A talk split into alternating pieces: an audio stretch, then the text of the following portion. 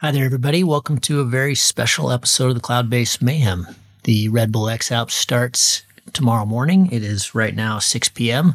my time over in Europe. So we've got about, let's see, what is that? Uh, 12, 30, 15, 16 hours until the start of the best race on earth, in my opinion. And I went around the athlete camp today, spent all day talking to a whole bunch of the teams, and in some cases, their supporters. Rich Benstead, Tommy Friedrich, Tom de Dorlodot, James Elliott, Damien Lacaze, Tanguy Renaud-Goud, and his supporter Tim Rochus uh, from Team Nivea, good buddies of mine, Marcus Anders, Celine Lorenz, Aaron Durogati, Nicola Donini, Lennart Oblak, who is an Olympian biathlete and showed how strong he was in the in the prologue, amazing athlete, Logan Walters, and my former supporter and now Logan supporter and very good friend, Reva Sefin Gray. So we talk weather, the route, all the additional places that they can't land, the very kind of the difficulty of the German leg this year because of the they can only use official DHV launches between Chiemsee and Lermoos. And we talk a lot about uh, what people's anxieties are and fears are and how anxious they are to get this thing going and training. And we talk to the veterans and a whole bunch of the rookies and find out how they're feeling as they're this close to the race. It was a lot of fun. This was a blast. And it's been fun to be a part of this in kind of a different way. And I think it'll be interesting to hear all these voices uh, right before one of the biggest adventures they'll ever have. So, enjoy this special bonus episode with a whole bunch of the teams going into the Red Bull X Alps. Cheers. Check, check, check, check, check. Aaron, less than 24 hours. How are you feeling? Um, I feel good. Uh, actually, still a lot of things to do before uh, tomorrow start but I'm actually looking forward to start because now it's the day before is the day where you still yeah think about many things and what I can prepare better and whatever. And from tomorrow on it's gonna be just hike and fly so. It's just going good. You had a pretty rough week last year or last week. You were laid flat. You had you got pretty sick after the worlds yeah actually already the last two tasks on the worlds i was uh, quite sick not terrible sick but enough to don't feel really good. And then on the way back home from French, uh, I got really sick and I, I lay two days in the bed, had to take antibiotica to make it faster recovery. So yeah, today it's Saturday. I still will have to take two more antibiotica, and tomorrow I stop it. Then you'll be perfect. Yeah. uh, it didn't seem to affect you too badly in the prologue. Man, you're strong. It was uh, it was good. I mean, I start the race uh, really chill. I was just walking over uh, the starting uh, arch, and then everyone was really running fast. I was thinking, hmm, maybe either everyone becomes Superman, or I don't think they can hold this piece forever. so I actually, after a little while, I also start jogging uh, in the flat part, but I really didn't want to push on the flat. And once it started to get a little bit more uphill, I definitely push. You turn on the afterburners. Yeah, and I, I felt I felt okay. A uh, little bit burning lungs, but not too bad. So I think also the other wasn't pushing like full full power, but uh, I was really happy to be one of the top guys at, at the first turning point. Yeah, and uh, I think in this race, having that extra night pass is going to be maybe important. Nice to have as a padding. Uh, yeah, definitely. Um, I don't know when I can use it actually, but I think the most uh, cool thing about it is that I have it and it's not someone else yeah, has it. Sure. So yeah. The the main thing I wanted to ask you is the team. When we met, spent time together at the X Red Rocks this fall, uh, the last night you and I were talking, you said this is you're going to change it this year, and you're not going to have pilots on the team, and you're going to make more of the decisions yourself. Uh, big adjustment. Most of the pilots fly with, or most of the athletes have pilots on their teams. Is that what you ended up doing? Yeah, yeah, yeah. It's basically Andrea. It's this very good friend from me from my home place he's starting flying now. Ah, he, okay. Uh, has uh, now the first two days of uh, training here. Nice. Uh, but otherwise, he's quite good in driving and many, many other things. And then it's Bruno and Fede, which are two mountain guide. Okay, and cool. They they fly down. Yep. They fly on the P. Yeah. Okay. So the decisions are on you this time. Yeah, yeah you're gonna be you're gonna be deciding through the through the 12 days where to go, where to launch, what the route is. Yeah, definitely. Bruno has also a little bit an idea, but the point is that I want to take the decision this time. Okay. I don't have anyone which will do a real strategy for me for sure. They Bruno at least has the knowledge if I gonna ask him for a takeoff and tell him, look, I'm here, or he will see anyway from the live tracking he can give me like a takeoff. Yep. But in general, weather, strategy, and uh, yeah, this I will have to do by myself. Yeah, I just saw you doing the uh, the the gentleman from Burnair is here. Is that what what are you using for tech this time around? Um, basically, uh, as you know, I'm not really good with technology, and finally, he came here, so I kind of understood a bit how this application works. And this application is quite amazing. You can have actually everything there weather forecast, you can routing, you have the live tracking on it. Um, and I use it a bit in the past months, uh, checking out the weather because I will not have, have also a weatherman on the competition. Yeah. I will just check uh, the Burnair map by myself and uh, just standard Meteo Blue and uh, soaring Meteo. Yep. And with this, I'm gonna take my decision. Yeah. Okay. How has your preparation this time for your sixth different? How is it different from previous editions, other than a big change in the team? Yeah, um, let's say it was a tough winter, so it might be I'm a little bit less fit than normally because. Um, yeah, I got sick really often this the last winter. Uh, so I miss maybe uh, comparing other years the base which I built up in the winter with the really long things. I did it, but I was also kind of three weeks sick, so I I lost a little bit of um, of time because of that. But otherwise, I'm since actually six seven years i don't prepare x alps in a particular way. Oh. I i just prepare myself for my life. You're just living. Yeah. And i'm anyway training a lot and i don't do any specific thing for x alps you know? Yeah. I mean in a way yes but it's just like that i try i mean it's not i try i do some more long things for the x alps and then during the summer where it comes this uh, shorter race and for example, then by the end of the summer, the Dolomitenmann, I adjust my training with some more interval um, section, and uh, yeah, but it's nothing really focused on Alps. You told me something at the X Red Rocks that blew me away. One of the days was a big vertical day, and you got to the top before everybody else, as you did every day, and you weren't even sweating. There was no drops of water on your face. I would be just soaked moving. Not that I can move that fast, but if I was trying to move that fast. And you said you, you have a, a very interesting hydration system. Can you tell everybody about what you do there? Well, it's just that I don't drink. so there's no water to sweat.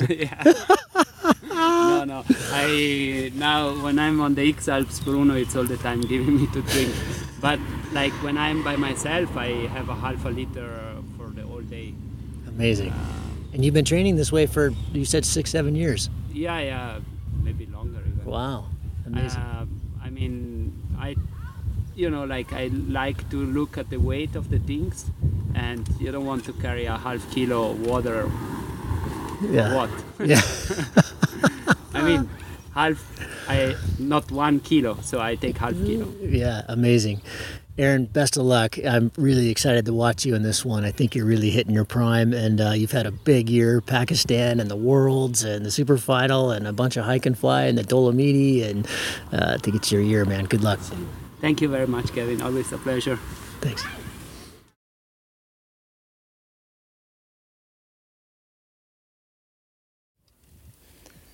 How are you? Hi, Celine. Hi. Are you excited? I'm super excited and nervous. I bet you're nervous. it's hard as a rookie, isn't it? You don't know what you don't know yet. No. Yeah. but I'm really looking forward to that. How is your ankle? Um, my ankle is getting better and better every day. Yeah. It's a little surprise every morning, a different color. Yeah, that's good. But Less blue, less purple. yeah. What did you do? You sprained it, or Um, yes, on the shooting for the for the Red Bull. Oh. after all the and months? Yeah.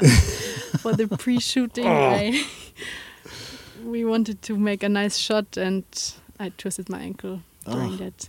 Your your background is acro. Yes, in the very beginning, I was just flying acro. Yeah, Okay, where are you from? I'm from Germany, from the south part, Okay, yeah, from the Alps. in the Alps. Yeah. Like here. I mean, more Yeah. Chiemsee kind yes, of Yes, I um, was born in Garmisch near Yeah? Lermoos. Vonk. It must be your Yeah. local site. Yeah, yeah. Okay. I was born there, and when I was 10 years old, we moved to Chiemsee. Okay. and we I was living there on a hut in the mountains with my mom and my sister. Hmm. This is sister. Um, yeah, and I grew up there on the mountain, and I also learned flying there around Chiemsee. Yeah. Many of you, uh, Pal, Andra, there's there's quite a few acro uh, acro pilots here who have Mhm. kind of made the switch. When did you Mhm. make the switch to XC? Are you still more of an ac- uh, Mhm. XC pilot or an acro pilot? Now I'm a way more XC pilot. Before, Just get out of the wind here Yeah, a little yeah, bit. Yeah. um, now I'm more XC pilot than acro pilot. Okay. I made the switch um, after I had an accident. Mm. um, with my ex-boyfriend. Uh, he died when we did a hike and fly together, and he was my acro buddy. We were flying synchro together, and we would did everything. And afterwards, I couldn't really enjoy flying acro anymore because there was something missing, Mm. and that's why I kind of stopped. I tried to get back to it, but it's when you once stop, you really need to practice a lot, a lot, a lot to get back into the level you have been. Mm. So yeah, I'm I sorry will to see. hear that, Celine. No. That's a tough story. Tough life. yeah, yeah. Yeah. Not so easy, but yeah. And how long ago was that? Um, it was 2019. Okay, so Yeah, and that was about when you started flying XC. yeah, yeah. I would imagine the acro background has Mhm. really helps you, especially for Yeah. an event like this when Mhm. the weather isn't so good or things are a little bit dicey. I, I was talking to your supporters when you were coming into the goal uh, in the prologue, and Yeah. and they were saying what a competent pilot you are. That if it's because it was getting pretty big, the skies were Mhm. getting really big, and I said, "Is this going to make her nervous?" And they said, "Nah, she's fine. She, Yeah. she's used to this. She's good at the." is is fear much of a is that playing much of a role as you go into this fear of the conditions of the weather is Mm. that a thing with you or no so not so much Um, I think I wouldn't say it's fear. I have a lot of respect of the weather thing because yeah, it's a lot of power and all that. yes Um, but I wouldn't say it's fear. okay Uh, It's more respect, and when I feel that feeling of wow, I'm super focused, and I really yeah. But I wouldn't say I'm I'm scared.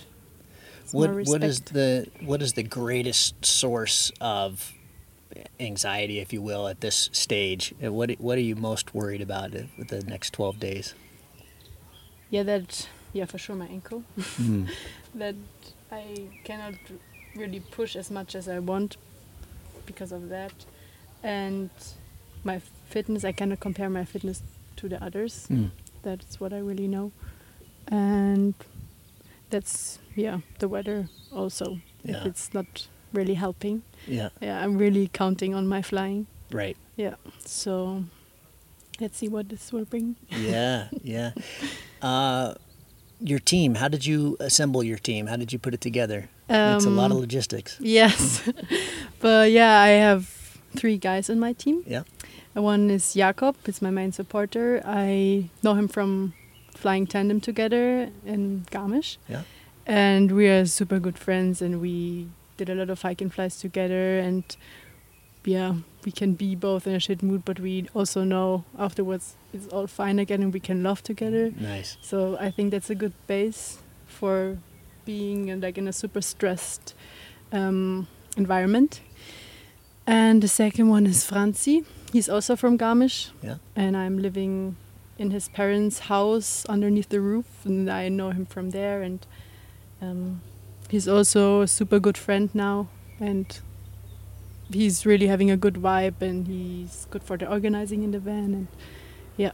And then Tim, he's I know him from Chiemsee, and he's a really good acro pilot, and he's good in flying, and um, he's also good in photography, and Mm. Yeah, it's also It's working well. yeah very Good. well. Yeah. So, your whole team is very familiar with this area that I don't think the fans understand very much because I didn't even till very recently. But the leg between Chiemsee and Lermoos Mhm. is one that has been in many of the di- the Mhm. editions. But there's this new thing where you can't fly unless it's from a DHV approved launch, which Yes. makes that leg much much different. Uh, yeah. there are launches through Mhm. that zone if you take the north or the more direct line to Lermoos and stay kind of north side of the Massif going Yep. in. But if you bomb, that's a hard place to walk. Yeah. And there's not huge distances, but there's distances between the launches, and then some of the launches aren't going to be oriented correctly for the Bavarian winds coming in. Yeah. I haven't asked anybody this yet, but you'd be a good one to ask because you know the area so well. Do you have a plan A, a plan B, a plan C? What what is the what is the what are we going to see through there? Where are people going to take the in valley, or are they going to go direct and hope for the best? I think if it's good flying, everyone would prefer the in valley because for sure there's the airspace around Innsbruck, which can be tricky, Tricky, uh, yeah. with the CTR, and if you come low, you need to land. Um, but I think it's the higher mountains. It's may it's more a race route Mhm. because you this year you also don't need to go around the Zugspitze. It's a big Uh, change. yeah. You don't have to be on the north side. Yeah, Yep. I think the people would prefer the in valley this year. So fly the in valley and then take one of the spine routes up on the south side of the Mhm. Zugspitze, and then Yeah. you're in. Yeah, I think Okay, it's when it's good flying. think it's- that that airspace has, in, has always made me very nervous because Mhm. it's big. It's a Mhm. CTR, Yeah, but you're allowed to come if you stay very close to the terrain. If you're bombing out, it's Mhm. it's okay, right? You Yeah. can come in underneath it. And, yeah, you can for landing it's good, but Okay. the rule this year is that if you enter the CTR, you straight have to go land. So Okay. you don't get a penalty if you enter the CTR. You just need to you have to land. land. You, can't keep going. No, you are not allowed to glide and use the valley breeze to go further. you can't just stay under 300. no. You Yeah, ha- you're, you're done. yeah. Okay. Okay. And if you don't show that, obviously in your mhm, track, you're going to get the airspace penalty. Yep. Okay, I didn't know that. Interesting. Um, well, we have the ankle. Anything else that's uh, you, are you? Uh, uh, there's a lot going into this. Is there? Yes. We're less than 24 hours now. Are you just? Are you just? Fuck it. Let's go. Let's do it. Let's get this thing going. Yeah, uh, for me it's like oh, I just I really want to just go and that it's finally starting the half like more than the last six months was just except here, except there, this, this, It's that, much. organizing, searching for sponsors. Everything was just around that, and now it's such a long like here in the pre-week is super nice with all the athletes, but it's also like uh, like how do you say when the horses are Yes. like- let's go. yes, yes, you just want to go and then it's starting. Yeah. Well, we're not long now. No. I wish you the best of luck. Have a wonderful adventure with your team, Thank and you. Uh, I'll see you out there on course line. Hopefully, Yes. we'll be flying with you quite a bit. Hopefully, Yeah, it would be cool. thanks for your time. Thank you. Awesome.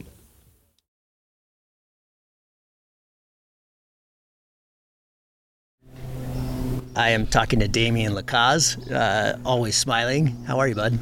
Um, hello, I'm fine, thank you. Uh, a bit uh, excited now, but Yeah.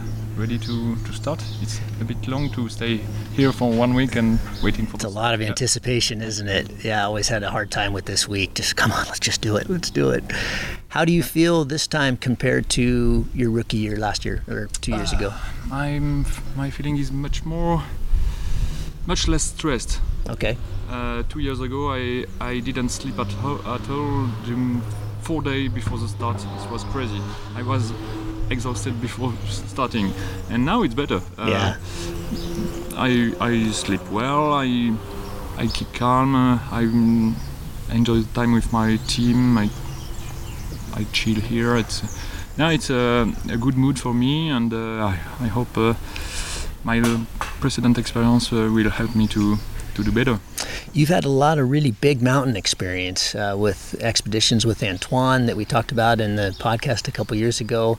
How do you think that that helps you in in races like this? Just that that experience. I don't know if if uh, it helps a lot, but yeah, it, when we um, in the mountain, I, I'm like at home, uh, like uh, in my home. You know, uh, it's Yeah. not.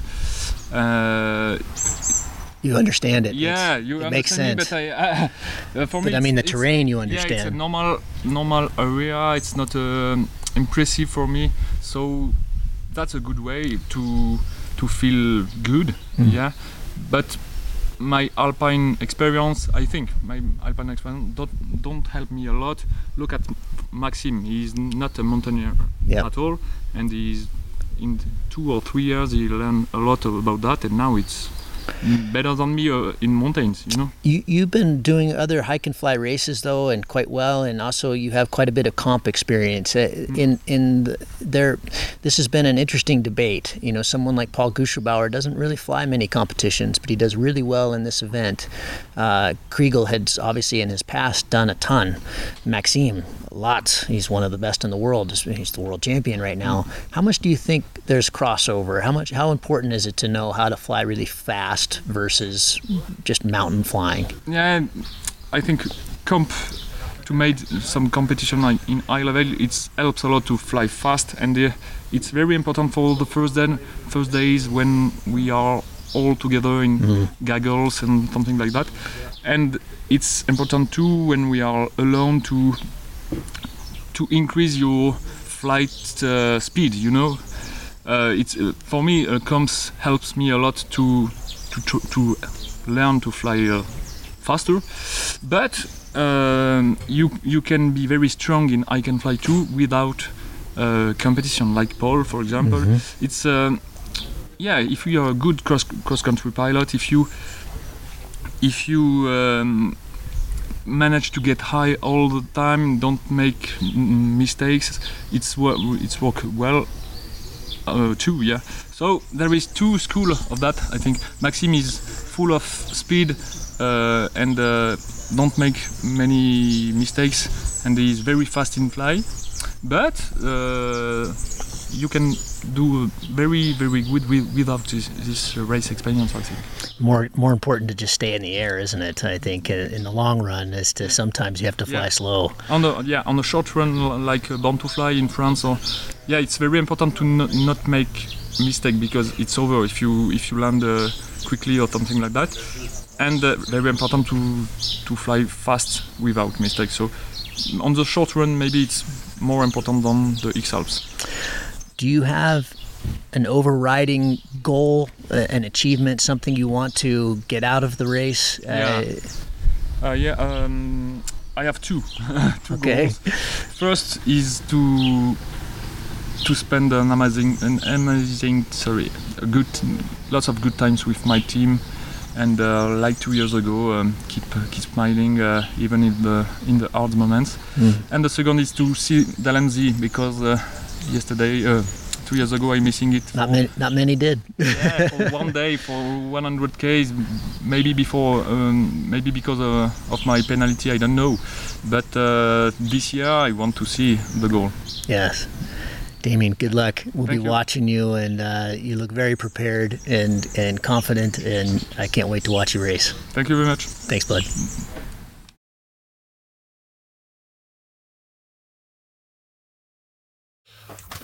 That would be good on the, as a background noise. Is the crackle of the bacon? That's totally Canadian.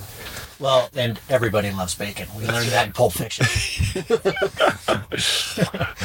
okay, I'm with Team Canada. James, good to see you, man. We had some we had some fun stories last night. We're uh, 24 hours out. How you feeling? Yeah, thanks, Gavin. Uh, super stoked to be here. Um, feeling uh, excited, uh, nervous. 12 days. It's a massive, massive challenge. Uh, I think we're prepared, but you never really know until you're actually in it. Yeah, you don't know So- it until you you don't know what you don't know yet, do you? Exactly. As a rookie team, what has you most concerned, I guess, if you will, or or scared, or most anxious about the next 12 days? Uh, where do I start?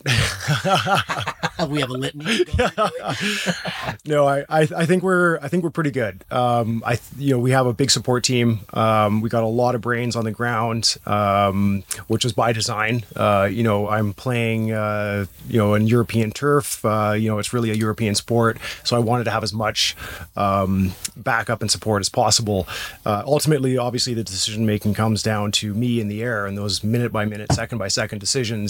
Um, translate into many kilometers on the ground. So I'm hoping that I can make the right call in unfamiliar terrain um, and unfamiliar conditions, unfamiliar valley winds, and make uh, make solid calls that I'm happy with to get me a long course line. So.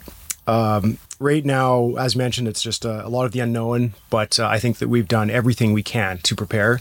There's never enough time, is there? No, no, no. I mean, we could, um, you know, we could spend months um, researching a course, um, you know, scouting individual locations, individual turn points. But um, ultimately, it, it really depends on the day. You know, what the weather is going to be like for that uh, that particular site.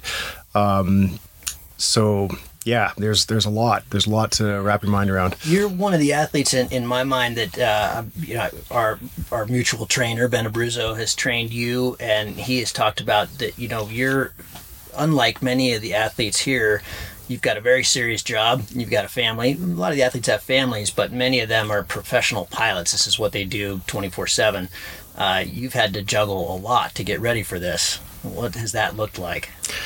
I saw a lot of pretty crazy posts on Instagram and post holing and yeah, we don't- we don't have very favorable conditions for flying in the winter in Canada. yeah, exactly, and, and that's just it. So a lot of the a lot of the winter was physical prep. Uh, working with Ben, he had a very detailed, uh, as you know, extremely detailed training program um, that I was following as much as possible. It required a lot of creativity in terms of scheduling and planning, um, where I could fit it into my schedule. Uh, a lot of early mornings, um, some late nights, uh, trying to fit the volume of training in there during the high high volume weeks. Um, and uh, then lately I've transitioned to more flying. Um, so I recently got the advanced gear uh, that I'll be racing uh, for the X Alps and uh, became familiar with that. Um, so yeah, it's it's really a challenge coming from North America, not just Canada, but North America. I think in general, it's um, it's um, yeah, it's it's it's definitely a challenge, but. Um, the, the physical prep wise, uh, I don't know if I could have done any more. Um, I I really um, with the creativity just just maxed it out. Um, What is your job? Uh, I run a uh, cosmetic surgery clinic Okay. um, on the back end, finance and administration. So it's uh, it's serious, but I, I'm also flexible. So I heard in the I heard last night we were telling stories during the X period you were handling spreadsheets and billing and I don't think a lot of the athletes are doing that kind of thing, James, in the 12 days. yeah, there was a there was some uh, you know by side of the road uh, payroll submissions and uh, Let's and make a whatnot. pact right now in front of your team who's also you're not going to do that for the next 12 days, right? You're going to let these let these guys handle that. That's right. If I'm top landing, it's to check the route, not to uh, not to make a business call.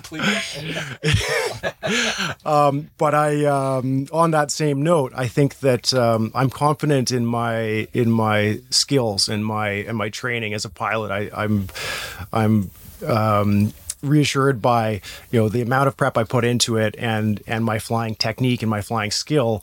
That uh, it's even in the prologue. It was nice to see that I'm not uh, at the back of the pack. You know, I'm, I'm still kind of in the middle, and I say, okay, well, if I could do this full time, you know, where would I be? So maybe that's. Uh, in the Ah, future a little bit. So in the future, right? Is this what I'm hearing? possibly, possibly.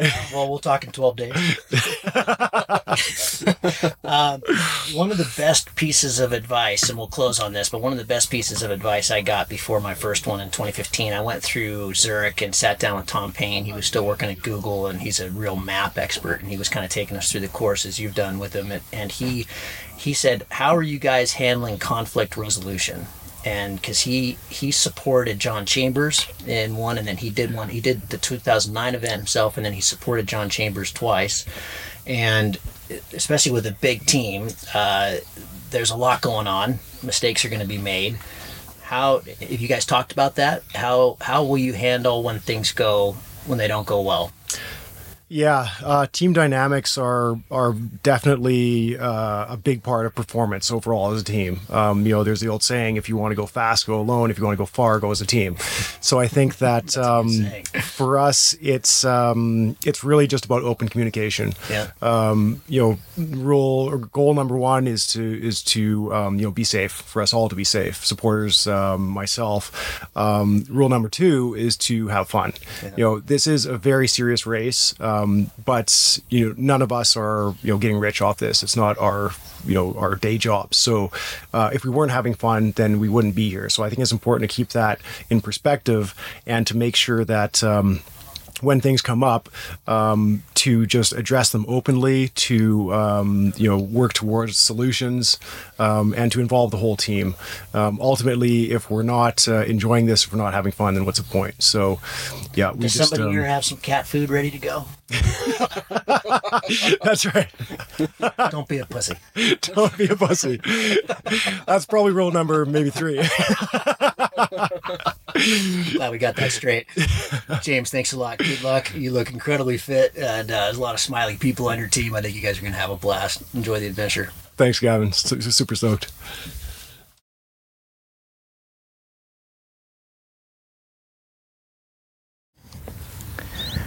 Okay, first up, we're talking to Leonard Oblak, who was in the Pyeongchang Olympics for biathlon. And I saw you go up the hill the other day in the prologue, man. You are fast.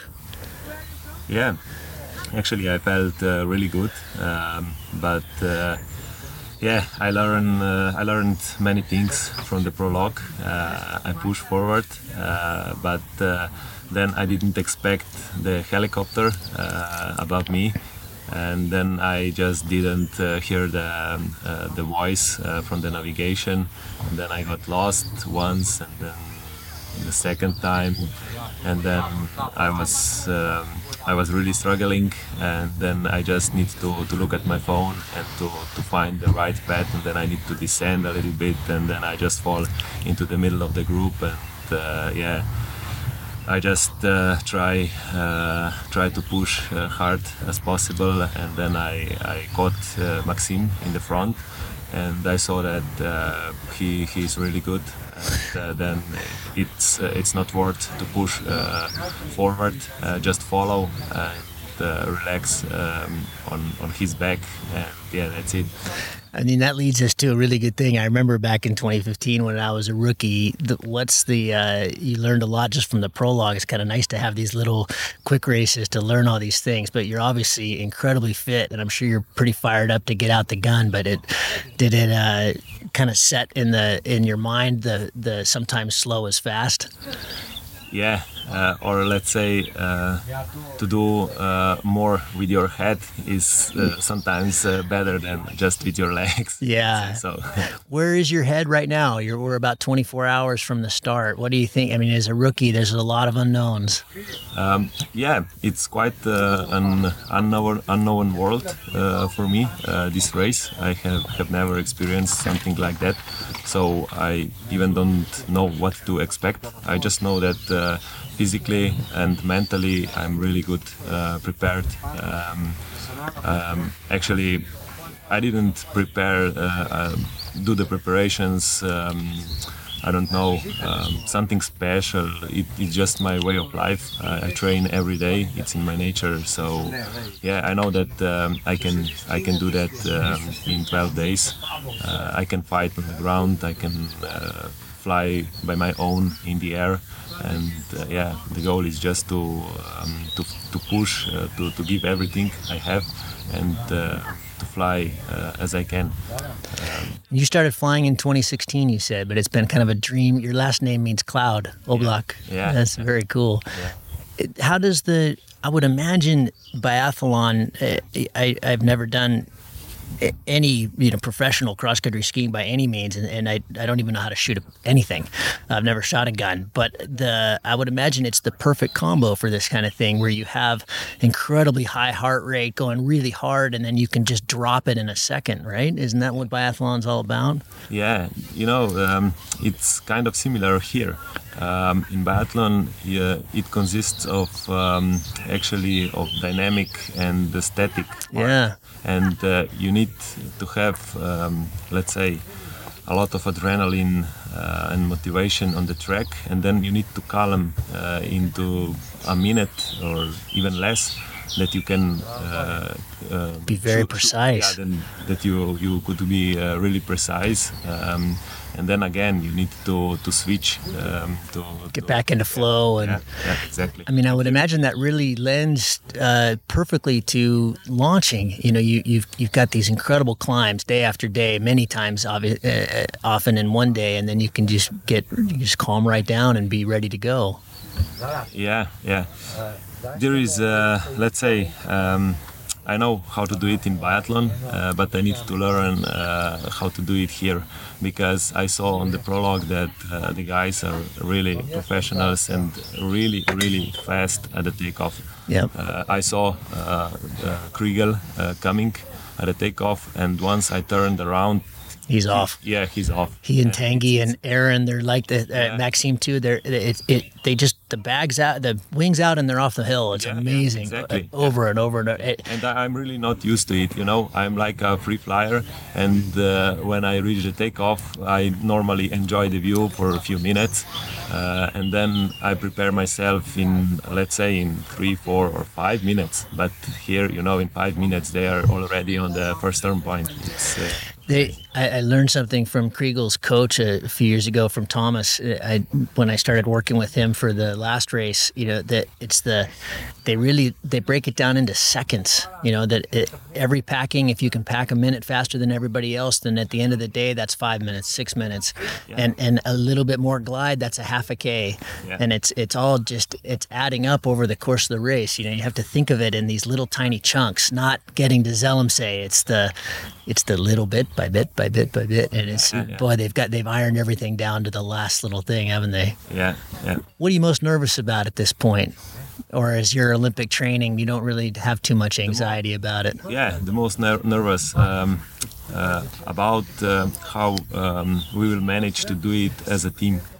Um, because, as I said, this is the first um, uh, edition uh, for all of us, and uh, we don't know. We will learn a lot. I know. Yeah. Uh, and yeah, we will see actually um, exactly during the race, um, and we will realize after the, ra- the race uh, what is important and what we missed and uh, where we failed and so on. There's a there's a lot you don't know at this point, Yeah, but you'll yeah. know a lot in 12 days. Yeah, yeah, and you know, uh, in Slovenia, um, when I became a national champion, I know in Slovenia every corner, um, every village uh, under me, everything, you know. Yeah. But here, you are on such a huge place that it's impossible for me, especially because I'm not so experienced as, as the other pilots. Um, yeah, it will be uh, quite an unknown, unknown world for me. I, I get the sense from you that this is maybe the first of many. Yeah, yeah, exactly. You're Yeah. planning on Yeah, this. that's the plan. Yeah. Ah, I like it. Yeah. Good luck.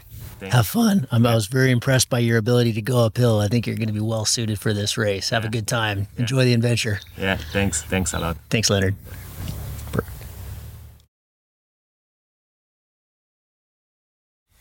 Team USA won. Oh yeah, It's a little hard for me to say that. How you guys doing? Doing good, man. Nice to see you. Nice to see Quite you well, yeah. Yeah. I'm happy that I'm remaining on USA One. Ah, yes, you've got the. You're the veteran now. And actually, I mean, I think we're technically just Team USA this year. Yeah, yeah, a little bit. Only one. So, Revis, Logan, uh, Revis, you've supported me in the last two.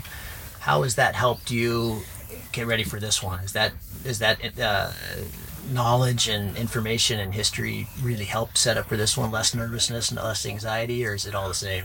Oh, it's huge. Um, you know, in 2019, when I came over for my first race with you, I had never flown in the Alps. Um, I was good at weather forecasting in the States, um, but it was a massive unknown. Um, and things worked as I expected, and uh, learned a lot from Ben, a lot from you. Uh, so having done it twice, I feel pretty prepared for a third one. Are you guys using a weather, an outside third party for weather, or are you doing it all on your own? We we don't need it. Yeah, we got Revis. He's pretty good. He's really good. Yeah, I like, Yeah. That. I like that avenue for sure. How are you feeling? You had a nice prologue. Uh, you seem strong. Ben's your your trainer as well. I just talked to James across the way, and Yeah. both you guys. How are you feeling? I mean, I think most people are saying good. I'm saying good, but uh, yeah, there's nerves. There's um, it's it's interesting to be on the start line with some really amazing athletes, really amazing pilots. So yeah, there's a little bit of that, like you know, just figuring out where we stand, how to make it all work, and excited. What are your what are your strengths? Do you feel like going into this? Are you playing to your strengths? Are you more worried about the weaknesses? What are you What are you thinking about right now? What are they? We're 24 hours out. What are the most? Because as a rookie team, you've got a lot of experience. You're your first time, but as a rookie team, there's a lot you don't know. I, I remember being very nervous about that. Yeah, yeah. The unknowns. Yeah, I think you know, for us, we've got we've got a lot to think about, and so I'm trying not to think about it. Yeah. How's that going? It's rough, man. Yeah, yeah, being surrounded by X Alps all the time, but I love it. You know, just in strengths, weaknesses, we've got some of both. You know, and I haven't really figured out what our big strength is or what our big weak weakness is. I'm feeling fit. Ben did an awesome job. I'm like body feels good. Sleeping is good. Excited to do more of that. Are there any kind of rules you've set as a team as just kind of okay here's the pace we're going to try to shoot for here's the Yeah, here's the totally. flow, here's the are there any what are you going to be telling logan the first few days what is what what do you kind of because you used to have to tell me a lot you know you used to have to kind of guide me through it in a sense because you get tired you get you get crushed Well, we've been working a lot on pacing in the pre-race. Um, I think that we're set there, but the race excitement always ramps up. So I have a feeling there might be a time or two where I'm telling them to dial it back. We'll we'll go out hard. pace. Yeah, there's pretty much no way to not go out hard. Yeah. You know, you get to the start line, it's exciting. Your heart rate's already at 150 before you even start moving. So we'll move and then bringing it way back. Yeah. 12 days. We learned a lot in the X-Pyr yeah as far as going out too hard. you guys work together in the X-Pyr We Yeah, did. we're, we're a rookie X Alps team, but we had this team in the X Pier. with chris as well and With- that- with is that- Chris is Lorimer as the only- well. oh and then you have the v- videographer so you've got four on the team in a sense but three core Yeah, it's three core, one one vehicle for the three of us, and then uh, we have Matt Fairfax here. Is going to do some filming uh, for Shocks. So really excited about that. yeah Yeah. Yeah, we did the X in a smaller van in trickier terrain, fewer places to fill water, worse cell service. So in a lot of ways, I think that was great preparation. The team worked really well, and I think uh, with some of the advantages of the Alps, uh, it'll be pretty smooth. And I understand you and Chris have a fond love of gummies, just like you and Ben. Is that right? Yeah, I'm, I'm definitely the uh, the main gummy guy on the team, but uh, these, these guys dip into it every once in a while. Yeah, every stop we make, Revis loads up. It's uh, keeps them going.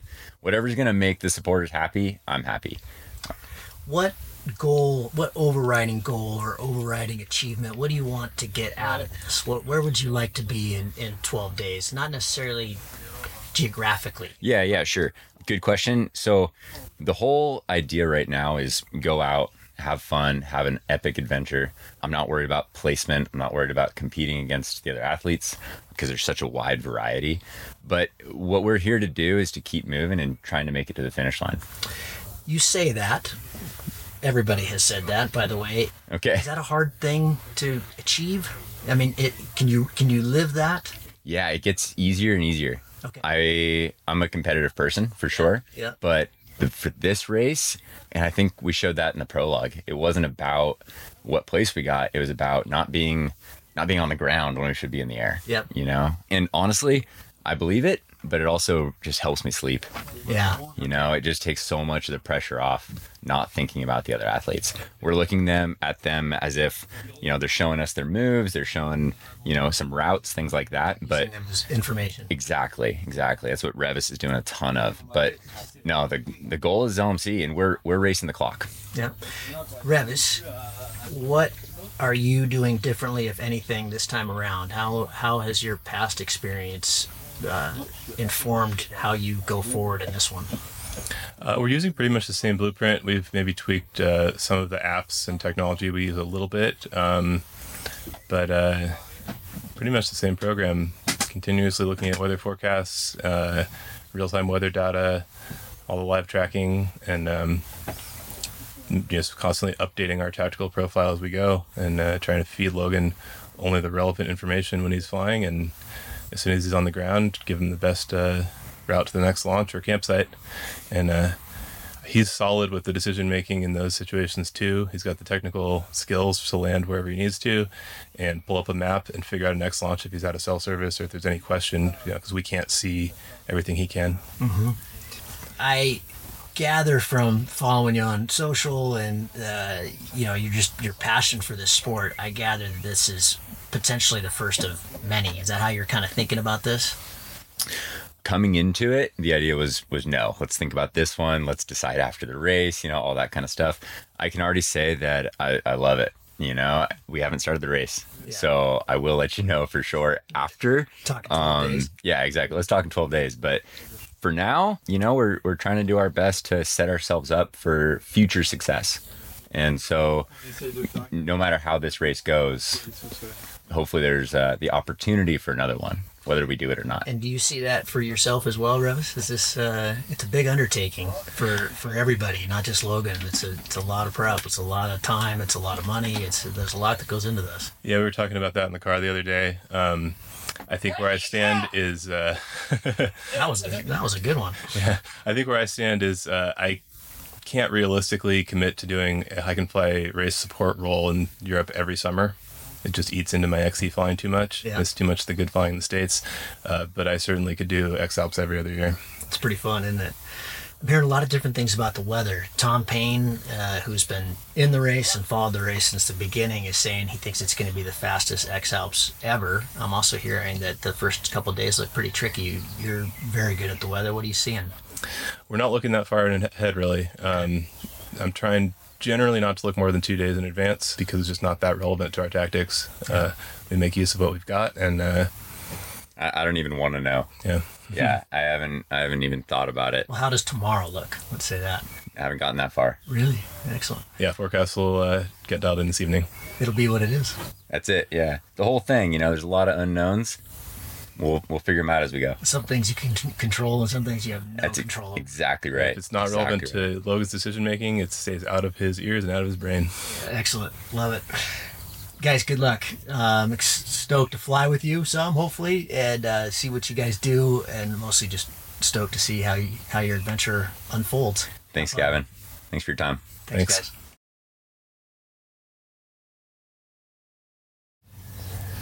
I'm speaking to Markus Anders. Hi, Marcus. How you feeling? We're 24 hours out.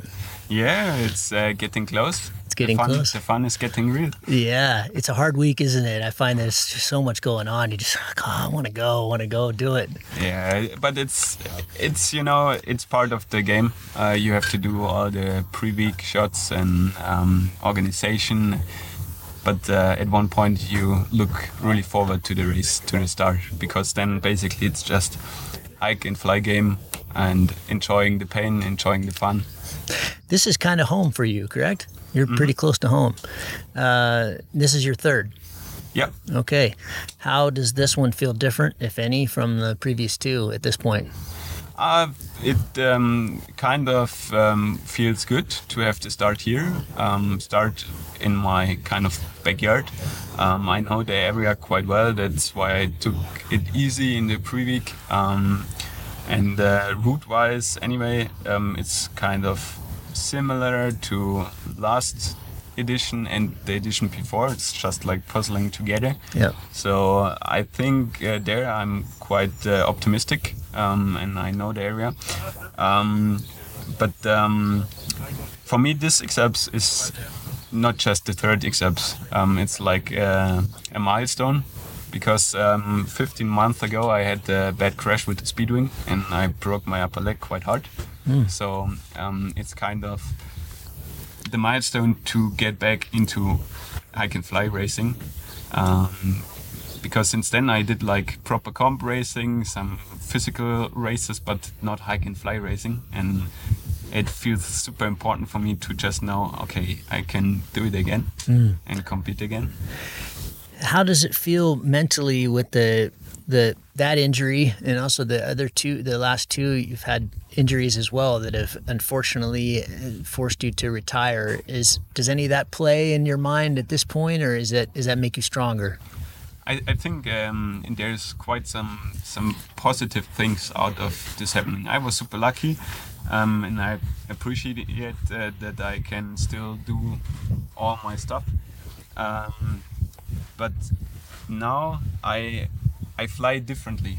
I, I think um, more into depth with some decisions I make, and I really avoid unnecessary risk.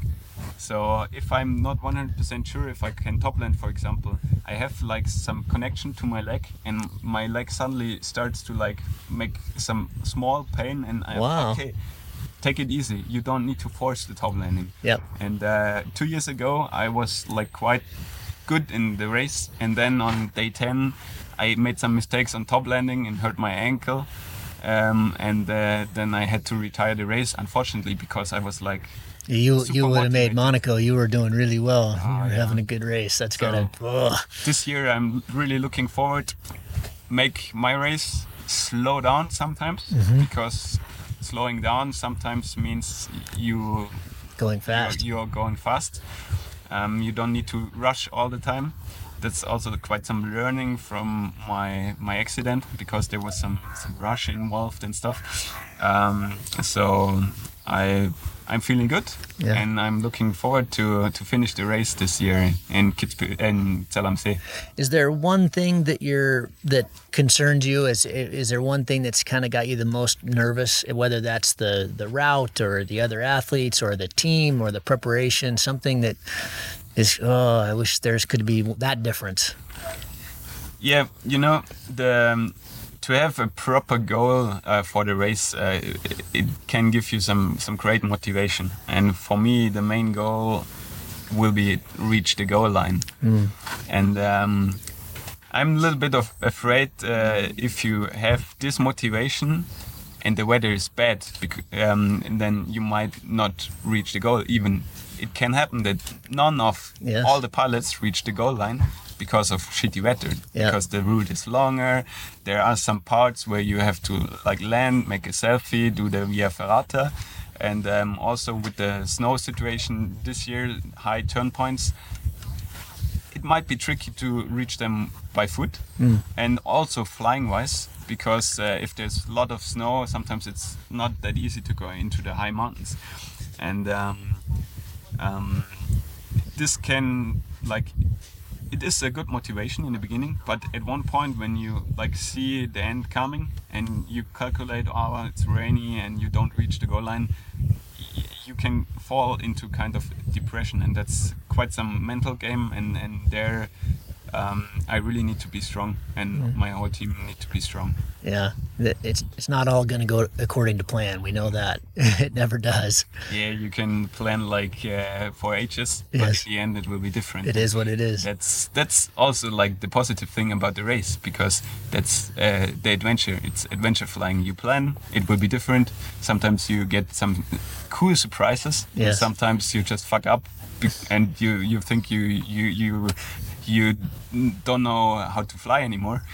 And then you see live tracking and everyone is bombing out and so okay It's okay. it's okay it's still in the race Yeah, there's a lot of possibilities in 12 days, isn't there? There's been many times in mine where I just think, oh, well, that's it, you know, and then an hour later you're okay. And, and sometimes not, but lots of ups and downs. Markus, I wish you the best of luck. You and your team have a wonderful adventure. Stay healthy, and, and uh, we'll see you in 12 days in Zell. yeah thank you We very hope. much Gavin It was really nice to talk to you. As always. And then see you see you at the finish line. Sounds good, bud. Thank you. Good luck. Thanks. Nicola, sitting in your van, we're about 24 hours out. How are you feeling? I'm feeling quite relaxed at the moment. Good. Yeah, uh, we are just thinking day by day, and yeah, because if you think uh, at the whole race, uh, you can feel the yeah the anxiety. Yeah, yeah, yeah. So we are quite relaxed, and we just checked the weather for tomorrow. And How does it look yeah, not so good actually, but yeah, with the overdevelopment? it's like uh, quite cloudy all the day. Maybe in the afternoon uh, will be a bit of sun, but then some development. Yeah, I'm hearing some uh, quite strong northeast winds, maybe. Maybe some uh, some weather predictions. Yeah, uh, they have uh, some this strong wind, but others not. So it's Yeah, quite. we yeah, see. Yeah, we will see tomorrow. How does how do how do you feel if you can remember this time compared to two years ago? Uh, you were a rookie going into the last one, but still a lot of flying experience in your family and in your history. But how do you feel this time compared to last time? Yeah, it's quite different. Yeah, Yeah? when you are a rookie, yeah, everything is new.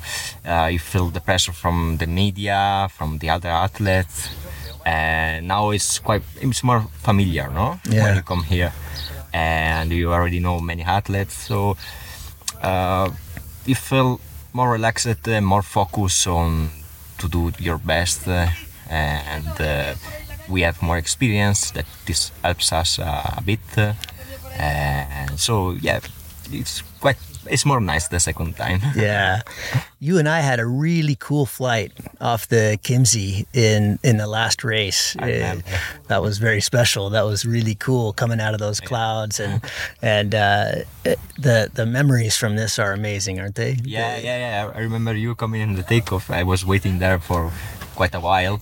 And you told me like something like, uh, "What a crazy shit we are to do." yeah, yeah, I remember exactly what you you told me.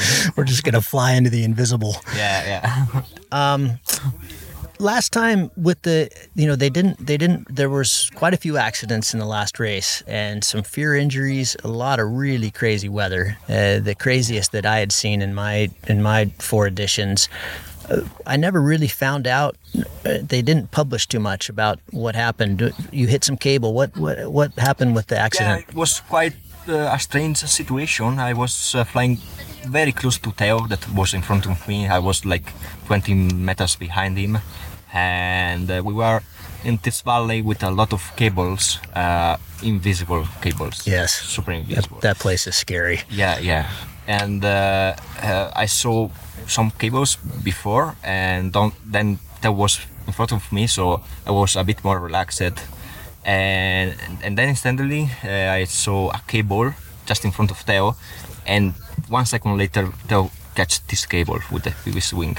And I was so close that I was afraid to go into Theo that was falling. jeez Yeah. wow So we were also very close to the ridge. So I decided to go on the ridge and top land uh, while there was falling beside me. yeah Uh, and uh, there was a, a small tree that I touched it with the stabilo, and and and spun you into the hill yeah, right. Oh, so it wasn't a cable that got you. It was it, it was the landing. Yeah, the, yeah, the landing. Okay. There was a cable. Yeah. Theo took it. I'm, I was avoiding uh, Theo, and Wow. Yeah, Ah, so- Chris, I never even knew that. yeah, but it happened in like one second, two seconds. yeah. yeah. And how bad was the injury? Not so bad actually. I had three micro fracture on the vertebrae, Okay. uh, but not nothing too serious. Uh, I, I just took two months of relax, and then I was like, Yeah, Okay. yeah. So luckily, What what what was it like emotionally to have to end? I, I've I've often I felt so bad over the years for people that have either gotten hurt or just can't keep going. It must be really difficult. yeah. I mean, um, yeah. Mm, it's better to, to don't think uh, Yeah. during the race, uh, but yeah, this sport uh, is not uh, it's not uh, easy, and I think mm, uh, in the next year uh, we should like um, have more, mo- rules Mm. because uh, yeah, mm, it's still an extreme sport, but with more rule, rules. It's more fair and uh, with less risk because yeah, some years I, I, um, someone told me that uh, there were some cases uh, that could be even worse than the injury, you know. Yeah, Someone sure. Uh, so yeah, you know, when you are in a race, you you you have a mind of, of competition, so you don't care about risk too much, no. Mhm. Uh, I mean, I'm quite shy, so I care about that. But if I'm here for winning, I I go over, no, this uh, these risks. Yeah. And and there where uh, things uh, bad things happen. What is your goal for this this one? If you have you have many goals, I'm sure, but uh, is there an overriding, you know, uh, something you want to achieve from this race? Sure, sure. Uh, my goal is uh, to enjoy the race first, Yeah. and then to reach the finish line. Uh, that is very a very ambitious Mhm. goal, but yeah, this is what I'm looking for. Um, this year I had some difficult moments at home, so I'm not uh, so trained uh, as I wanted to be here. Physically, you mean, or, or flying wise? no, physically. Physically. Yeah. I'm I'm not so bad. Maybe a bit more trained than last time. Yep. But I was hoping to come here well more prepared. But it's what it is, and and the goal is still the same. Your dad is one of the legends of the sport. What what what advice has he given you that's helped? It's uh, actually speaking not so uh, so much uh, was with me. Yeah. um, for example, one time we were making a training task with the other pilots in Italia, and uh, I was flying so bad uh, and I was super sad at the landing, and uh, I I asked him uh, what what I did wrong, no, and he me like, uh, ah, you were flying today, you you was flying today, so uh, he shows me uh, how to fly good, Yep. but he never really teach me how to do it. Okay. Ah, show by example. Yeah. Nicola, good luck. Uh, I I have a soft spot in my heart for you for some reason. I, I, I really like watching what you do, and we had some nice moments in the air last time. And I wish you the best of luck. You and your team have a wonderful adventure. Thank you so much, Kevin, and see you around. See you around. Sounds good.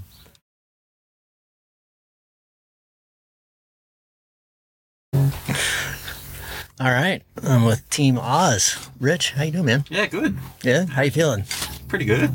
Yeah, the prologue was a little bit stressful. Yeah, It's something that you don't really want to mess up on. So I was like, I was pretty stressed Yeah. during well before the prologue, but that went probably better than I'd expected. Okay. Um, and then yeah, I'm not feeling anywhere near as nervous about tomorrow as, as the prologue actually, because I can sort of take my time and Yeah. like I've got th- three days to you know do all right. I Yeah. guess to so I really want to. I don't want to get eliminated on day three. That'd be a bit demoralizing. Is that your biggest fear at this point, or what? What's your What's your it biggest concern? I guess. My biggest concern is well being injured. Yeah. is probably number one. Yeah. Um, and then being eliminated. Uh, on day three, I think would be yeah, it wouldn't be great because it's It's a lot of prep to only go three days. Prep, yeah. Yeah. The preparation, people don't really realize how intense it is. Preparation is as soon as you get in, you start thinking, well, I actually gave myself two days just to celebrate. I had a few drinks, you know, called some friends up, and then I needed to start training and started, you know, getting plans. And it's just a really, as you know, it's just a, lot. big. It's like being being a project manager for a company, you know. Yeah. But and people are coming with you on this ride, and it's sort of you know inherently it's pretty selfish activity. Mm. Um, so trying to you know get the right people with the right skills, and then you know, I don't have heaps of money. I don't you know spent most of my time not working in my life adventuring. Yeah. So trying to work that in, exercise and work. I don't know how people like James does it with like two kids and a wife. And Yeah, it's impressive. the, the ones that aren't, you know, quote unquote professional pilots that they're doing this is, uh, you know, it's it's a lot. It's a year. It is. And then you talk to the guys that are, you know, that they do this professionally. They never stop training. You know, Yeah. it's just it's It's almost like there's three tiers, you know. There's, Yeah. There's the pros. You pretty much Well, I don't. I think it'd be really, really, really difficult to beat those guys because they're just full time and they have, you know, support and they have heaps of sponsorship. They don't really have to worry as much. I don't think, as you know, as it's different pressures. from Australia. It is different Yeah. pressures because they've got probably a lot more people to make happy and yeah, there's a lot there's a lot of uh, demands too that you don't see you know, Yeah, I there's think a lot of people pulling them in. You would have gone through it, eh? Pulling you. yeah it's just you know it's a it's a lot of workload i've always thought that it's actually probably easier to just make your money and then go do it Yeah, you know? that's Nick Neynens. I spoke to him before as he did the sponsorship thing for the first race. Yeah. And then afterwards, it's just easier going and working. get mom and get a little car and eat some Yeah, cheese I don't know if I'd do it. Nick's a special character. Hey, he's he's very special Yeah. Apparently, uh, I yesterday we had this little moment where I was like, okay, when are you planning on washing my clothes? You know, and the guy Nicky who's brought in last time was like, we didn't do any washing last time. no he, he didn't need much Yeah, I'm like, really? uh, you just give him some butter washing? be all right and then I asked Team Connor, and they're like, yeah, yeah, we're, we're going to wash his clothes. And- So I need to have that discussion. Because I, I stink. eh?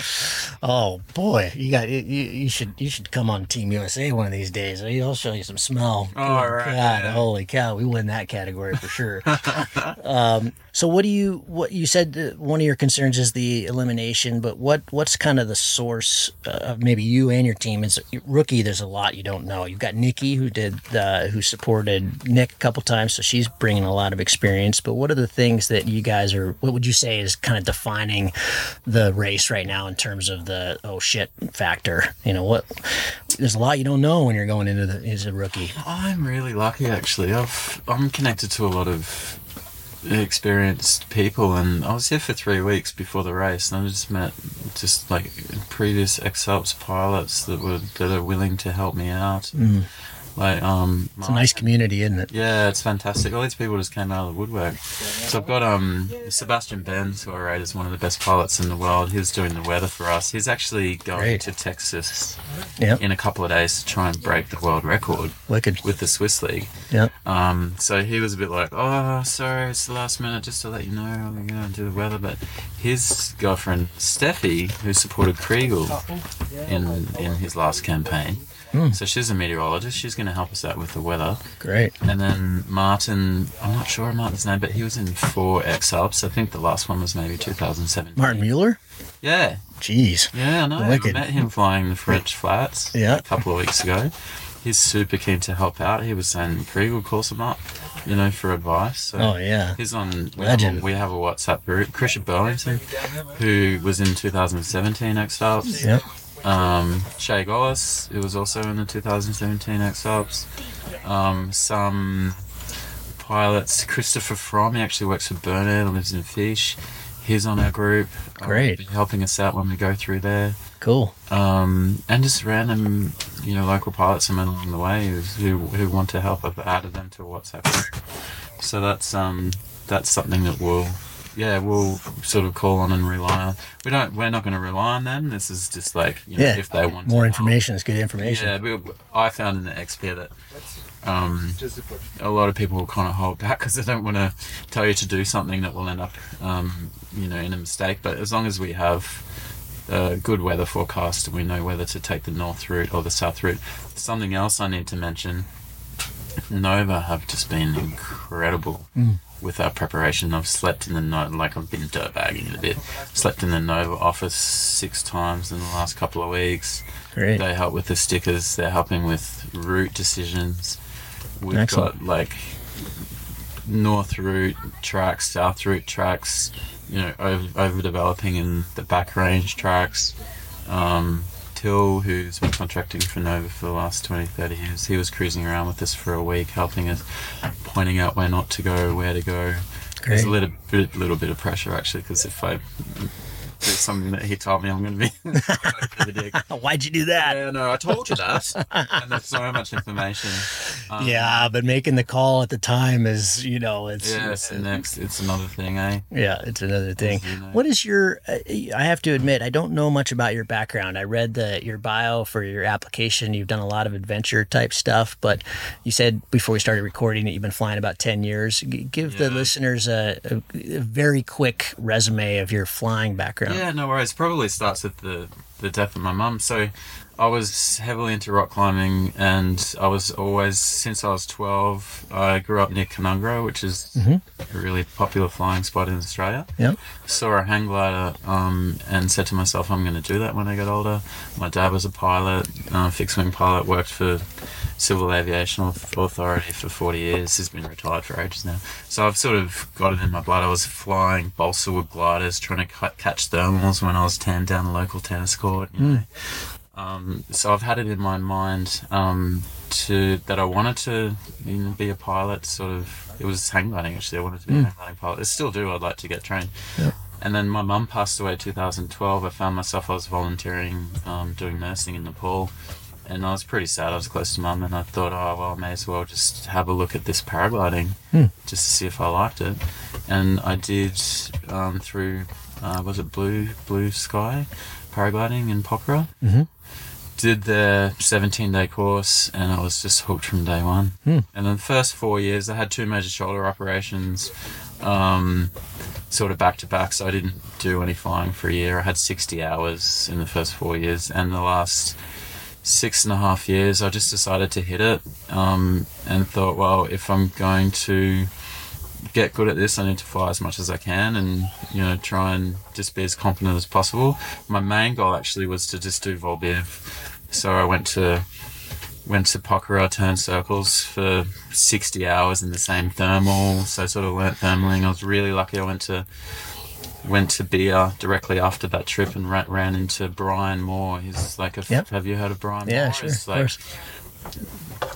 Uh, I've got a big man crush on that guy. It's just the biggest adventure, and he was doing Volbiv Mhm. in the late '80s in New Zealand. Like, Yep. and this stuff doesn't really get talked about because of, you know, it's not big on social media. Yeah, we didn't have Instagram back then. yeah, exactly. So if he was young and he, he'd be, I don't know, I, I don't know who I'd compare him to. Just John Sylvester. yeah, yeah, or Ant, Antoine Girard or something. Yeah.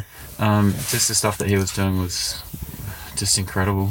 And not just paragliding, he was New Zealand Mountaineer, Mountaineer of the Year. Wow. Like really competent. He does he does everything outdoorsy and he's really good at it. You know, kayaking, grade four or five, um, kiting, snow kiting, skiing. So he was your inspiration. Yeah, and he took me on my first Volbiv trip in Bir. Got up to 6,000 metres, landed down in Manali and camped at 4,000. And my mi- mind was just blown. I was a 100 hour pilot. Oh, I'm in. Yeah, Yeah. exactly. and then after that, I've been doing everything I can. Get that little twitch in your eye that you can never shake. yeah, Oh, I remember landing more, like, on the way back to Bir because I didn't really know where to go when I landed. And I just laid on the ground. I was like, oh my God, what have I just done? I don't know if I, you know, that was so full on scary. So that that was that was really important for me. And then I've just been, I'd spent a lot of time in Bir, got local friends, have a Hmm. motorcycle there. It's been difficult because of COVID, but that's a really good place to get skills up. Yeah. So to cut a long story short, my main goal was to get enough skills so I could do serious Volbiv, and then I was booked into a trip to Kyrgyzstan. I was going to go there for a month, um, and then COVID happened. Mm. So my flights were all you know booked, ready to go. I was going to go with a Canadian friend, and then couldn't go because COVID. Mm. So And you got COVID during the X-Pyr. yeah. And yeah, so I thought like I'm getting pretty old. I was born in 1976. Yeah. And last year I just had this the year before crazy idea. I just apply for XP and then I got in, and then I was just like a life experience thing. I wanted to you know, Yeah. just go and have some fun with some mates, and I got COVID. Uh. like out of all the things that could happen. Yeah. And then yeah, tested myself on day five, and like I was sick, like really sick. I had night sweats and stuff, but. Ugh. And then I was like, well, I could do this with COVID because I walked 300k with 16,000 meters of elevation and didn't fly very far. It was it was a really full on event. Yeah. Flew 180k or something, but and then after that, I, I didn't really think it was like I don't know. I wasn't put off Mm. The experience and just applied for X Alps and Here you are. Yeah.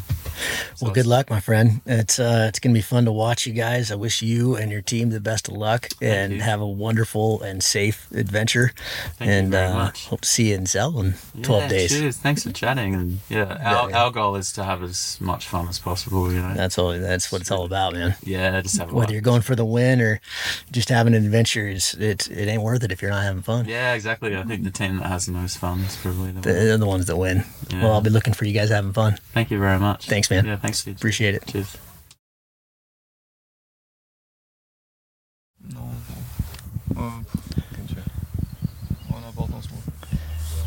Yeah, just nice and steady because the hand is when it moves, it's it's crazy. Ah. Ah, ça va peut-être. euh, Tiens-le, tu seras peut-être plus à l'aise. Okay, we're talking to Tanguy and Tim Roches, who uh, you're a rookie this year. You just did the Chablais out and uh, gave Chrigel a hell of a run for its money, and you got fourth in the prologue. Beast, what are you guys thinking at this point? We're 24 hours from the race. How do you feel? Uh, good, a little stressed Yeah, because it's the first time uh, we will do it. So yeah, we are. Uh, me, I'm a little bit stressed. Yeah, I don't know for I team. think it's for the same for everyone in the team. It's uh, It's it, what what uh, as a rookie team, but you've worked together quite a bit in the Borns, the Chablais, the X Red Rocks. You both competed in the X Red Rocks, but do you feel that that uh, gives you? Is it relevant to the X Alps, or is this just a completely different kind of? It's so much more. I think uh, yeah we trained a lot. Uh, we made many competition until today, but uh, the Xalp it's one step over, so it's longer, it's harder, it's uh, the team is bigger, so we will have to manage with all this. So yeah, I think it will be one step over for sure. Was the prologue quite good for your confidence? Yeah, Yeah, yeah. I'm uh, yeah, uh, it's sure it's good for the mentally to finish uh, yeah close to the podium. In the X-Pyr, you had the the small injury with your leg, and I know that was tricky. What did you change from from there to here? I remember we were talking about this Uh, last fall in terms of your physical training. Uh, I I took a coach Yeah. for my training, and I made uh, a lot of downhill, uh, more than the preparation for the XP. Okay. And I changed uh, a lot this, and I made also a lot of trial running, more not only I can fly, but also a lot of uh, I, uh, trial running. Yeah. What is your uh, what have you been doing to learn the course? Has that been on the move and you're flying a bunch of it, or are you doing mostly from maps? What has been your team and your preparation for the 1,200 and some odd kilometers that you've got to cover in the next 12 days? Mm, I think we checked mostly um, mostly on internet, on maps, and uh, on XA track and all Relief this. maps. Yeah. Is your plan to you know, between each turn point? Do you have various different routes that you can just load up, or are you just going to fly the sky? Is it more? We will see uh, during the race. Uh, yeah. Yeah. We prepared many things, but uh, for sure we will need to adapt all time. And uh, yeah, for sure it's uh, always depending on what time we will be at this point or. And, and Yeah. Tim, you're a really accomplished World Cup pilot. Are you two in touch when he's flying and you're on the ground and you're feeding information? Or, or okay, so when you're in the air, you're you're getting feedback from your team. Yeah, you're getting and- information yeah, on the man- weather and. Yeah, and weather, and mainly also for the airspace. Ah, okay. Yeah. Are you nervous about the airspace? Yeah, and uh, for all the information about uh, the other pilot. Yeah. Yeah. Okay. As a as a rookie team, I know there's a lot of unknowns. What is the most? What is the thing you're more concerned about than anything else right now? Mm, I think I will say how to manage with uh, how to sleep and to not be so much tired Yeah. and to deal with this. And, Yep. Yeah. And don't, yeah, don't go so fast at the beginning. Keep uh, a lot of energy. Keep it tapped. Yeah. Yeah. Clearly. I'm really excited to watch you guys. I think it's going to be a lot of fun. I wish Yeah. you the best of luck, Tanguy. Uh, you're you're ready, man. I can tell it. I can see it in your face. So enjoy the adventure. Yeah, thank you, Gavin. Thanks, guys.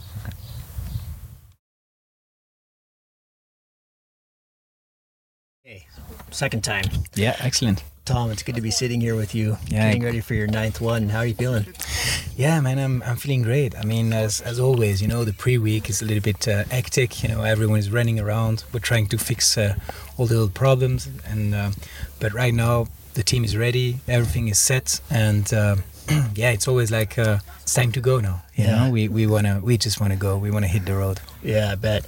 There's a lot of anticipation here, isn't there? You got here first, though, you said. You, Yeah, so this time, you know, I played it a little bit differently. Um, I came here first, uh, like, yeah, almost eight days ago or something. Yeah.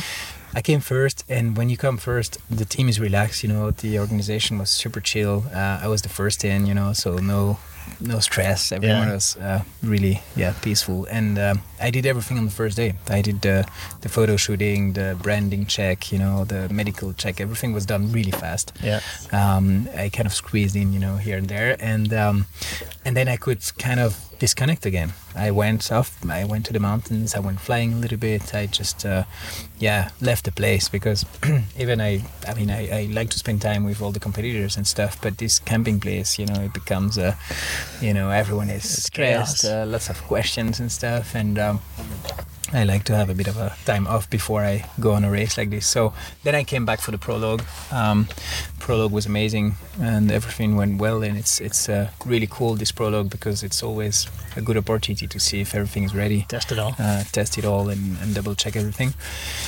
And now it's time to go, man. Yeah. Uh, it's like we could stay here for five more days preparing and you know There's looking at no things end. and preparing checklists and stuff. But at the end of the day, you know, we, it's time to start, and then we go and and uh, when we really when we will be once we will be on the road, it's gonna be you know gone and and everything stays behind, and we can just focus on on racing.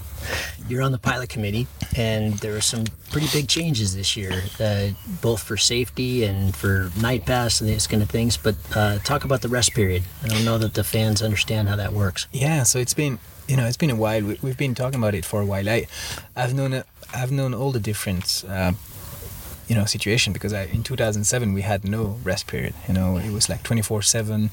We slept almost nothing. You know we would sleep two hours here, two hours there. Everyone was exhausted. It was very risky, and obviously. Um, the organization understood that okay, it would make sense to put a rest period, but then the first time they did it, it was a very short one, It was Yeah. around four hours or something and everyone sticks to that and then doesn't rest at all you know so and we've been talking to them for a while and this year we said okay we think that it, it's now time to really think about safety because we come to a moment in in the x alps uh, history where um, you know the level is extremely high. Uh, people fly in all kind of conditions uh, with technical gliders, you know, and uh, with a little rest, it can get quite dangerous. So we thought, okay, we, if we make the resting period a little longer, and you can compare it to the Xperia or to other races, even though the X Alps is totally different and it's a it's a different league, but um, but you see that if you have more resting period. Um, it actually goes faster because people take better decisions. Uh, they run faster on the ground, you know, and they recover better. Um, and we think and we hope that it would mean also less accidents. Uh, and I'm always a little bit surprised. And I mean, touch wood, um, we hope that nothing's gonna ever gonna happen. But it's quite incredible that It in all those years, nothing very serious has happened. You know, Yeah. like. Um, so now we are in a situation where we want to avoid every, you know, any big accident. And we talked to the organizer and to the team, with the pilot committee and with the athletes. We ask for a little longer rest period, and we finally found a, a really cool compromise. And I think that's a that's a really good move. Um, we have. A, the rest period is a bit longer, but only by half an hour, so Yeah. that's not very significant. I mean, it's seven hours instead of six thirty. But what really makes a difference, and I think it's, it's super smart, it's to we can adapt it uh, and we can choose when we take this block of seven hours between nine and eleven in the evening, and it means between four and six in the morning. So at nine you can say, okay, I can stop now because I've been hiking all day and I'm exhausted, and I will push tomorrow morning again because after it's flyable. Or, or you can say, hey, I'm feeling fresh. I've been flying all day. I'm just gonna go for two more hours, and then tomorrow I position myself, um, and you stop at eleven. What also is makes a big difference. It, it means that you can better select your campsite Mm. because many times before I would say to my team, "Hey guys, uh, six kilometers in front, wait for me, and then they would go, but maybe they don't find Not something. They go another kilometer, and then it's steep, and then you start, you end up running up the hill, you know, Yeah. to make it on time. Um, or on the other way around, like uh, you arrive too early to the camp, and then you burn 20 minutes uh, Yep. just uh, for nothing. So now I think that's going to help also people So to as soon as you get there, you hit the clock and you're boom. You exactly. Hours. Yeah, that's, the great. thing. That's great. So I think that's that's really cool to do it like this. And the other big change is the night pass. You now can Mm-hmm. call it at 8 p.m., so it gives you another eight hours to think about it. Yeah. So in the past, we've, we've seen that you know some athletes, you know, you, you had to announce the the night pass around before noon, I think, and so it means that you don't really know where you're going to be in the evening. You know, you don't you don't have a clear um, idea in your head. Like, am I going to fly far this afternoon? Am I going to be uh, on top of a mountain? Or, and so we thought it would be much more interesting to be able to use it in the evening or to say to the organization that you will use it in the evening um, because then you can just say okay well now is the time you know 7 p.m oh let's check what's the what would be a good move or do we have a long valley crossing tomorrow or should we just push on foot or um, and so i think we will use it better uh, this way and people will make better choices and it, it also means that it's going to be safer for everyone because if Yeah. you're exhausted and then you oh yeah shit i pulled my, my night pass this morning but i didn't know i was going to hike all day and i'm exhausted but you still want to use it so you push more and then you don't sleep and that's so i think it's also in terms of safety quite interesting and strategically a lot more interesting and for those who have two night passes um, you know they can They've got some that padding there. I mean, it's Yeah, it's going to be, I think tighter than we've ever seen maybe with the with the level. And I think those the three that have it, that it's nice to have. It's a nice thing to have, even a couple sure. hours or something. can make the whole difference yeah. It can make the whole difference, especially at the end. Uh, and the other big one is this yellow card, red card thing. What's that all about? Yeah, so that's that's also interesting. Um, I don't know. That that came really from the organization side. They they thought that we should have something, you know, like we should say something if if someone does something wrong. Like we've talked a lot about um, flying into clouds before, you know, and we know that some athletes have been flying into clouds uh, repeatedly, and um, we also know that some athletes have been flying in teams, and and that really is a big advantage. If you're flying with three, four, five guys around you, you know, like maybe competition pilots, super fresh pilot, local really know the pilots, area, they know yeah. the area, they go in front, they show you the thermals and stuff. That's, of course, that's a massive advantage, uh, and that's something we don't want to see because obviously that's not fair, you know. Yeah. So the organization said, okay, well, we should think about something, and now they came out with the idea of, well, first penalty. It's always there. I mean, if they are 100% sure that you went into a cloud, um, it's filmed or it's you know you have proof, then you might get a directly penalty. Um, but if there is a doubt and you know it's not clear, then there's there's a yellow card. You can get two yellow cards and then you get a red card. Um, and I think it it was just for them to say, okay, be careful. We're looking at you. Um, don't do anything stupid. And if you do. Everyone will know. It's not like I, I give you a call. It's you get a, a yellow card, Yeah. and uh, the whole community knows that you're being, you know, playing with the edges a little bit. So I think that's altogether that's interesting. What I what I I'm not sure about is the way they should implement it because I don't think that the athletes will, you know, call the organization and say, "Hey, this guy went into a cloud." I mean, Right. I just we're all friends here and we all respect each other and stuff. And so now it comes to down to this. I think between ourselves, like between the athletes, we kind of made a, a gentleman agreement when I Yeah. talk with the other guys Be and stuff. And yeah, just let's okay, that's okay if you get sucked into a cloud for 10 meters, but just don't go 300 meters in the cloud. Don't use it to Yeah, advantage. just just let's play fair, you Yeah. know, and the best will win, and that's it. Yeah, excellent. So the final question I have to ask you: This is your ninth one. You've been Mhm. doing this for half your life, as you said in the press conference yesterday. How is this different than your preparation in the beginning? How does it feel different? Yeah, I mean, it it really feels different because, um, you know, in 2007 I was only 21 years old. Uh, I was super young. I had no clue about the whole thing. I had no money. I was on a super small budget. Um, I was sleeping in the, my van was more a car than a van, so we had to keep the the door open so that I could sleep, and you know, so it was like um, it was it was quite uh, tight, and uh, and and yeah, I had no clue about it. Like I didn't know how it would work and stuff. But still, I, I had a great race. I was always uh, into the top ten, and I was really pushing physically and and flying also. And but I've learned so much, and and that's what I like from the very first uh, edition is that you learn so much about the flying, obviously, but uh, you know also how to prepare physically, mentally, about nutrition, about uh, you know uh, dealing with the lack of sleep, um, dealing with emotions and stuff. And it, and I think altogether it makes you a better person, you know, in a Mm. way. Also how to work with with the team, you know, how to, and so um, that's been very interesting. And and for me, it has been kind of a through my life, you know, um, it helped me. Uh, it was kind of a little lighthouse, you know, out there. Every two years, I knew, okay, I have the X Alps in my agenda. I have to select a proper team. I have to prepare physically. I have to take care of uh, what I eat, how I rest, you know, how I manage, uh, um, you know, budgets or anything. And so that's been really interesting. Mm. Uh, for me, it's it's really it comes down to this. It's uh, it's a really big part of my life, yeah.